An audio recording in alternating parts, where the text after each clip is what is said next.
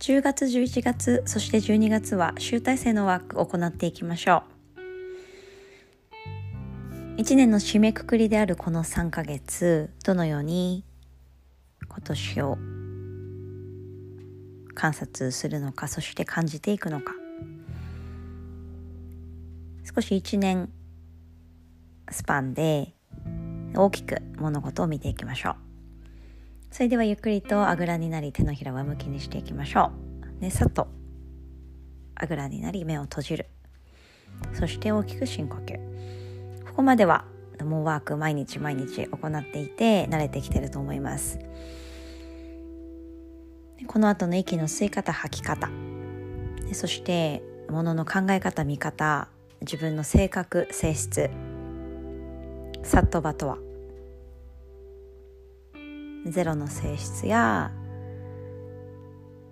ニュートラルな状態心穏やかにそして自分のタイプ同社。そして私たちが持つ呼吸の質や普段使う言葉テンポスピード。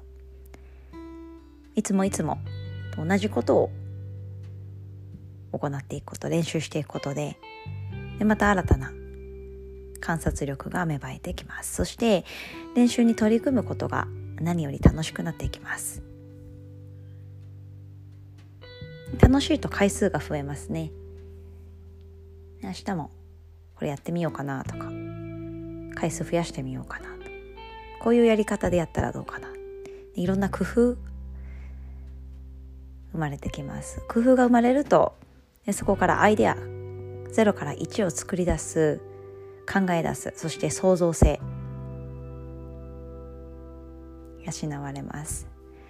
で創造性は私たちのセンスや才能ももちろんあると思いますが練習によって違うことができますのででたくさん練習をしていきましょう。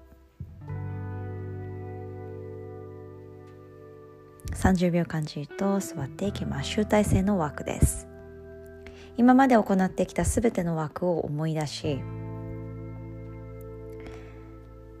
その点一つ一つ散らばった点を結んでいきます。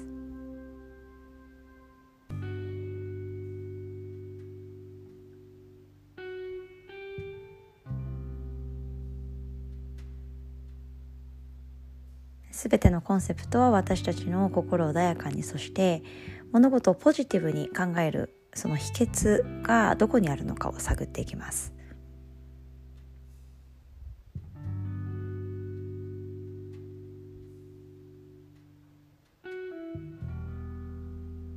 それではゆっくりと手のひら合わせましょう。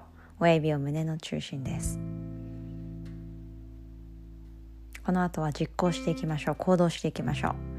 もし体が重ければ少し体を動かして